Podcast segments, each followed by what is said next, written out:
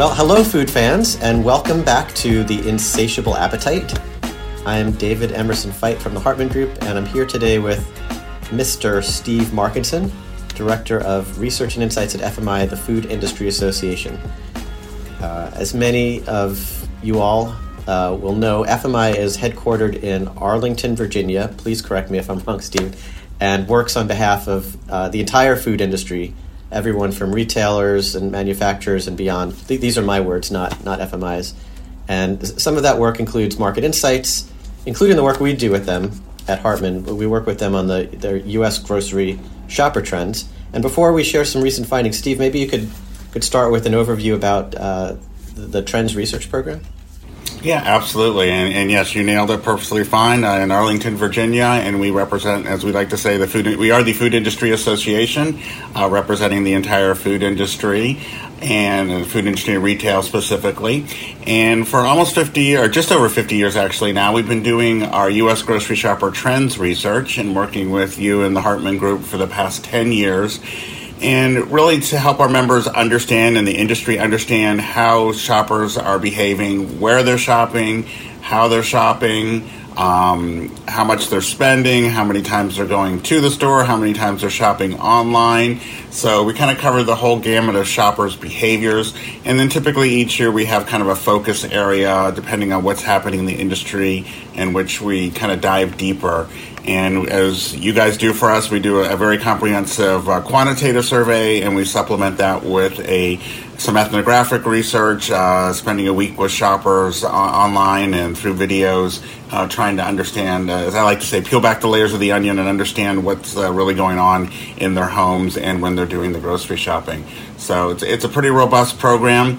Um, before the pandemic, we used to do it annually. Uh, the pandemic has changed that, and then subsequently, all the other things happening in the industry. So uh, last year, I think we did five waves of the four or five waves of uh, consumer tracking um, to keep track of all the different changes happening in the industry. So it's a very robust program that you guys work very closely with us on. Yeah, and there's a lot of. Um there's a, there's we've done published reports. Uh, I know the two of us have done some podcasts and webinars in the past as well. Um, yes, published reports, podcasts. We often do uh, media requests, media interviews. Um, yeah, so we really try and uh, share this share this information out with the broader broader uh, industry and the public. Yeah, thanks. So, um, so like in the past, the two of us have shared some highlights from recently published reports, but today maybe as a bit of a surprise, maybe as a treat, uh, you know, t- t- take your pick. Uh, we're going to kind of go off script a little bit, and by that I mean we're going to include some and talk about some some things we, are seeing in recent data from the end of 2023, beginning of 2024 that hasn't necessarily been published yet, uh, right? So, uh, but to begin with, Steve, you know, I wonder if we could start with a topic which we've published a lot on. We, have been tracking pretty studiously and reporting on regularly and consistently over the past couple of years, and which is inflation. Uh, so maybe you know we could begin with where are we with perceptions of food inflation in the U.S. and and what is there to say about that? Yeah, perceptions and reality are, are, two different things, but actually, maybe take a, a, step back further. As I said, we used to do the survey annually, but uh, when COVID hit, we, uh, I think, David, you and I did about 10 waves of research that first year of COVID. Um, cer- certainly, certainly impacted uh, shopping behavior in a variety of different ways. Um, and then, of course, with, with COVID and all the demand for uh, in-home uh, in-home food, we uh, had a lot of supply chain concerns. So we were tracking some of those behaviors.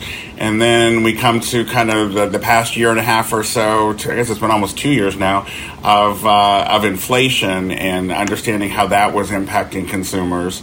And I think you know one one thing with consumers, the uh, there's reality and there's perception, and um, sometimes uh, you know they don't always always go perfectly well together. Um, so we, have seen a lot of interesting behaviors on, on the behalf of shoppers uh, as we've gone through um, the past two years, um, and, and, really you know going back almost three years, um, we you know we saw some inflation in the in the early parts of the pandemic, but um, basically uh, shoppers having a lot of lot of concerns about the rising prices, also having enough money to pay for for the food um, that their households had, and and it went beyond just food. Certainly, food for food uh, at grocery stores was uh, definitely uh, an area where shoppers felt it uh, strongly, but they also felt it strongly you know, as we as we see in the gas pump, rent, uh, uh, food from restaurants, clothing. So, lots of impacts in terms of consumers' behavior. when it comes to consumers' feelings when it comes to inflation, and it cut cut across the generations. Um, you know, we saw some of the older generations have been particularly impacted because they tend to be more on fixed income. Uh, some of the younger generations never experienced the inflation like we've had recently, so uh, they, you know, trying to struggle their way through and figure out how uh, how to feed their families. Um, it also cut across uh, uh, income groups. Um, I think uh, I think I, I could give the Hartman Group credit for the, the coining the phrase "the theatrics of thrift." I believe it came from you guys, but you know, even the most yeah, affluent. What's that? Yeah, way back when. From it was, I was actually from the, the earlier from the the financial crisis at the end of uh, like you know 2008 2009 well, it, it, carried over definitely yeah. now because you know certainly inflation has even impacted some of the the um, more affluent those you know households with over a hundred hundred thousand um, in income. But I mean, the reality is that. Uh, the, the dollars have gone up in terms of your weekly grocery spend. It's you know, in our most recent uh, uh, uh survey we did was $154 in December. Um, it, it, had peaked at $164 about a year ago. Uh, but that's a good, you know, depending how you look at it and what time frame you look at, a good 25 to even 35% more that shoppers are spending at the grocery store. And even with that, they, you know, they have had to figure out you know different ways to address these rising prices. You know, we see shoppers now shopping around at a lot more banners than they typically have, looking for deals. They you know a lot of folks only only buying when there's a sale or a deal. Uh, buying fewer items. I, I, have this phrase I call, you know, just-in-time shopping, or you know, we had pantry loading during the pandemic. Now we have pantry unloading. People kind of, you know, living uh, more day to day with with their uh, pantry, uh, the size of their pantries.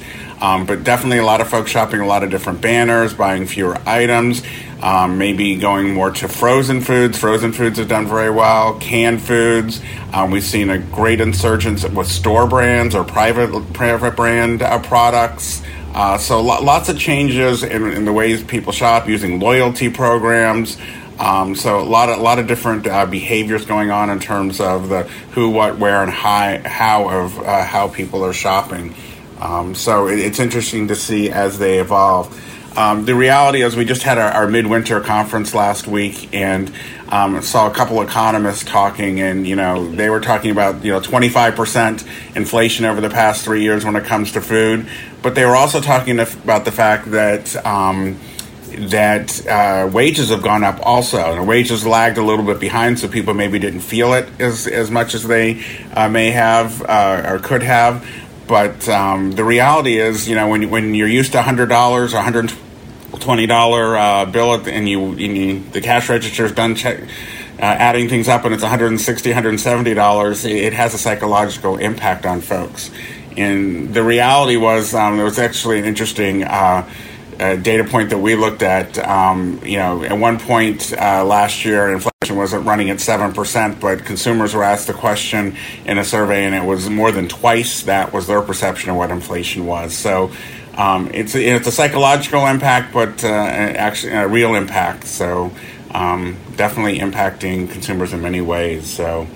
So, David, maybe we can talk a little bit uh, about something we're going to be uh, uh, looking at more so at FMI in the coming year, and that's the use of technology uh, ChatGPT, uh, more personalization on the behalf of retailers to meet shoppers' needs. Uh, maybe you can uh, share some thoughts on that. Yeah, no, thank you. Um, yeah, sort of towards the end of last year, we developed a, a, a new set of questions to ask people about this new sort of thing that's out there, and we, um, you know, we, we asked US. We, we started with a like a brief description of of what this is, and then we said, how familiar are you with these um, AI enabled information and media tools such as ChatGPT. And what we found is that well less than half said that, that they had ever used them. So, in fact, I don't even want to assume that like people listening to this have had direct experience with this because it's only like a third of people have e- even ever tried it, right? So maybe a little context can help. Um, uh, you know, I, I don't want to unfairly characterize this because uh, I think there's lot, lots of ways to describe what this is. But let's say, in general, like during the past few years, computer scientists have developed a, a new set of ways to train computers, and that's led to this large, like qualitative leap in the capacity for con- con- computers to interact with people in creative ways, right? So in roughly November 2022, the general public had its first chance to use one of these new generations of, of tools called ChatGPT. And, um, and then in early 2023, if you remember, we saw a, number, a, a similar flavor of introductions from, from it was Google and with its Bard program, and then from Microsoft uh, added some features as they uh, into Bing. Um, and so now it's it's been just about a full year of these tools kind of being out there, and um, you know there, there's some differences between these tools and, and some of the search engines that have, have been there before. But what we're talking about here is, are the the uh, the chat based tools that you can interact with um, based on these large language models and uh, you know without describing this in a, in a lot more more detail like I, I, just recently visited prague and i asked bard to design a, a five day itinerary for me with, with certain requirements and in like less than 10 seconds i got a few different responses that gave me some good helpful ideas or you know you could you could give a large document to ChatGPT that it's never seen before and ask it for a summary with a certain style and it'll spit it out in seconds. So uh, so where does where do consumer experience sit with this at the end of 2023 uh, you know we found that 24% of us adults said they'd never heard of this right? Um, where have they been? I, well i mean th- people are you know there's a lot of people have a lot of different interests and don't necessarily track this this stuff like we do. Um, another forty two percent said that they'd heard of it but have never used it. Right, so these are people who are paying attention to the, some some of the same sort of news things as we are, and but they they've they've never, you know, there's they're designed to be to try to get people into them. But you remember early on, it was actually you had to sign up for a waiting list, and um, you know maybe one way or the other, people don't believe that they, they've, they've used it. So that means two thirds say they've never used it. And then for the third that they've said who've used it, that includes there's like 15% who have used it just once or twice, and then 12% used it more than twice, and another 8% who say they've used it weekly. So, I mean, in fact, if you, if you figure within that third, uh, having um, uh, you know, eight percent within that being like regular users. I mean, it's okay. It's like modest um, uptake for regular usage. Um, that's probably an overestimate, in my opinion, because the third probably includes people who are a little confused or aspirational about what it is they're doing. But even at face value, this is still like a new, cutting edge realm for the overwhelming majority of Americans. This is still like this is kind of nascent. But for the people who, who, who did use it, we asked them uh, what, what types of information you've used this for. And uh, you know, we, we had we were interested in what they might use it for for food, and m- meal planning, menu planning was actually the most common response, followed by recipes. Uh, so they're using this for ideas, like general everyday meal ideas were like the most common. Like, like they were way more common than, say, like party food ideas. Um, so it's the more everyday kind of need. And this kind of inspiration was generally more popular than nutrition or diet info, which, you know, you might think, that, well, there's a lot of need for that, and you might ask the computer for that. But, I mean, that kind of suggests that, first of all, food inspiration continues to be an unmet need that American adults feel. And maybe it's the case that Americans don't yet, don't yet trust the quality of the nutrition advice they get like wow this computer doesn't know anything about me but the, but you know they do figure that they would know a good meal idea when they see one. Um, and y- you know i guess another thing that could be going on here is that uh, at least one of the one of the providers that i mentioned you know one of the brands of this uh, uh, large language model enabled ai kind of interface actually suggested hey here are the sorts of things you can do with this. And one of the first things that they actually put on the web page was you know ask it for meal you know meal ideas because I think that the the developers uh, sort of intuited that this would be a, a, relatively helpful application of it or appropriate, and also that this might like make it more more relevant for people. But I think you know as as people use it, they'll understand maybe what, what it really is good for. Um, so now that's a, that's a new question that we, we've asked. Um, but we also kind of got a, an update about a related thing, which we first asked about 10 years ago, which it's not AI, but it's about tech enabled customer personalization more generally. So going back 10 years, now this is like, again, some historical context. Like some of our listeners are going to remember that like retailers were very interested in getting shoppers to sign up for loyalty cards and programs and that sort of thing uh, to be able to deliver like customized offers and in other ways like leverage data that ties together a shopper's behavior across multiple transactions or even ties it to other activities in their lives. Um, but there was some some, some concern. Let's say you know there was some shopper concern about this being intrusive or creepy or maybe it's a, a trade-off in their privacy that they might not have wanted to make.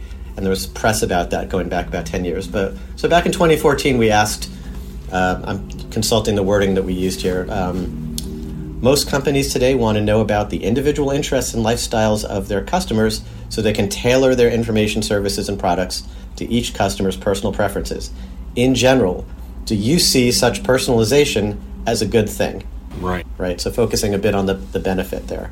And in 2014, we found like 60% said yes and 40% said no. Right. So there was there's a the majority were okay with this, or at least they saw the benefit, and forty percent were like, no, this is uh, this thing is, is is not going where I want it to go. So what happens ten years later, end of 2023, beginning of 2024? We asked the same question, and that sixty percent who said yes became sixty-eight percent, right? While the no's dropped from forty to thirty-two. Um, now, you know, in my opinion, this is no great transformation, right? But probably a, a, gradual evolution towards greater acceptance of um, or interest in receptivity to personalization. Looking ahead, though, I think we can really expect this to jump um, really quite quickly. And the reason is that the age or generational gradient in the survey responses is really quite dramatic. So, like 49% of boomers said no, um, that you know that they, it's not a good thing. Only 16% of Gen Z and millennials said no. So, uh, looking ahead, even if no one's opinion changes over the next 10 years, we're going to see acceptance go up into the high 70s, right? As um, you know, people age out of the population, the younger people age in into the into it being adults, um, just due to the aging population. So that's not to say that we can uh, throw away privacy concerns. It's just that we'll have an increasingly large audience very quickly that's very receptive um, to the benefits of customization and personalization.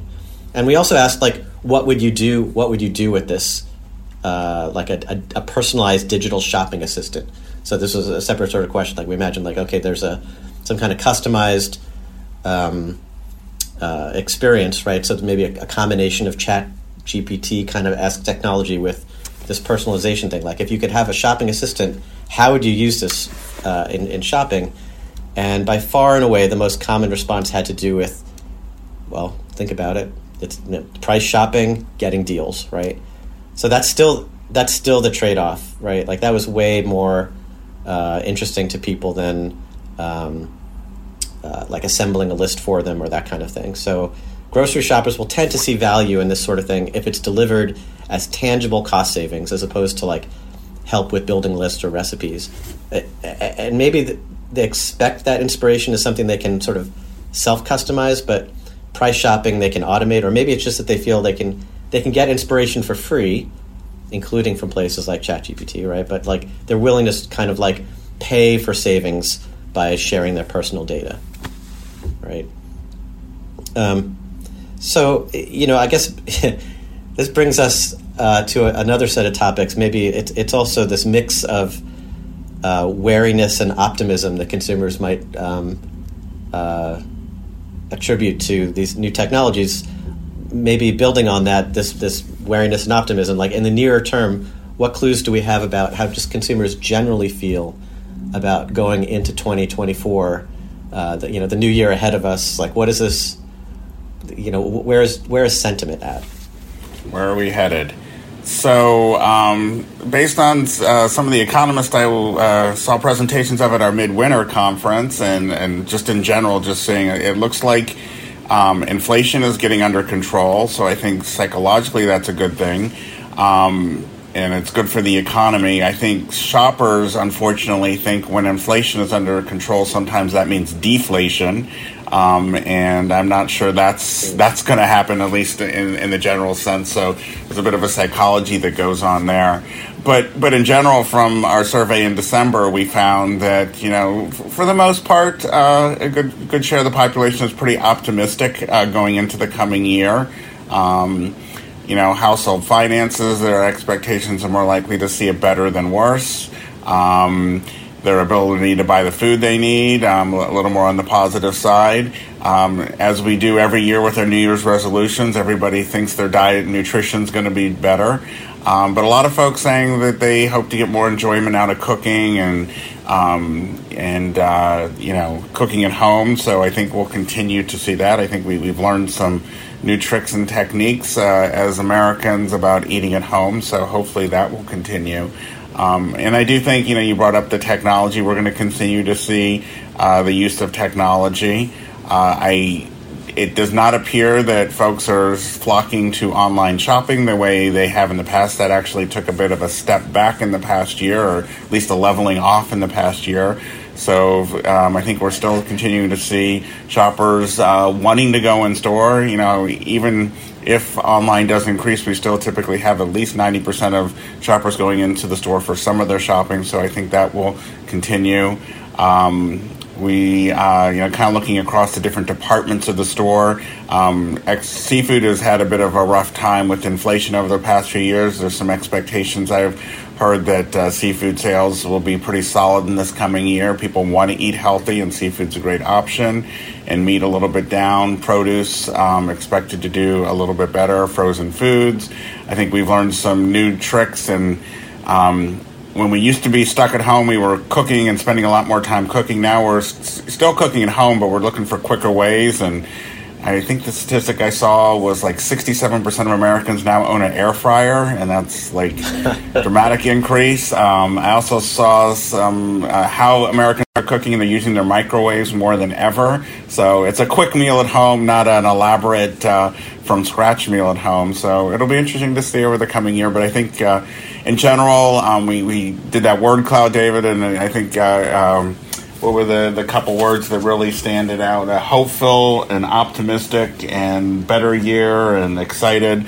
Um, we did have some negative words in there, like anxious and uh, you know worried. But uh, I think for the most part, I think people are expecting a little bit better year in 2024.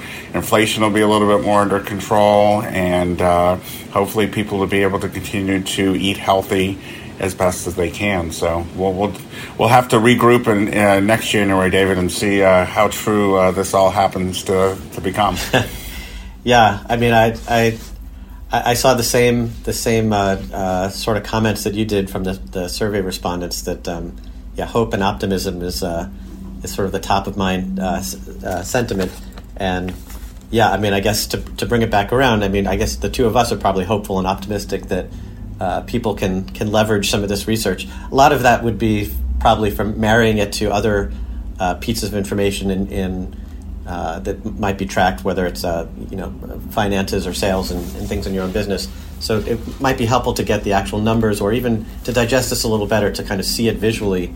Uh, so if if people want more info from FMI, including some of the published reports with the, the research that FMI conducts with shoppers and with industry stakeholders, uh, could you uh, like maybe share the URL, um, and we'll put it in the notes as well. Yep. Yep, uh, fmi.org or www.fmi.org if you want the whole thing, but fmi.org, very short and simple. Um, go to our homepage. We have a special page. If you go to our homepage, you can do the drop down and find the trends page that has our U.S. grocery shopper trends. Um, we also have rotating topics on the homepage that uh, rotate every two weeks in terms of whatever the hot issues are.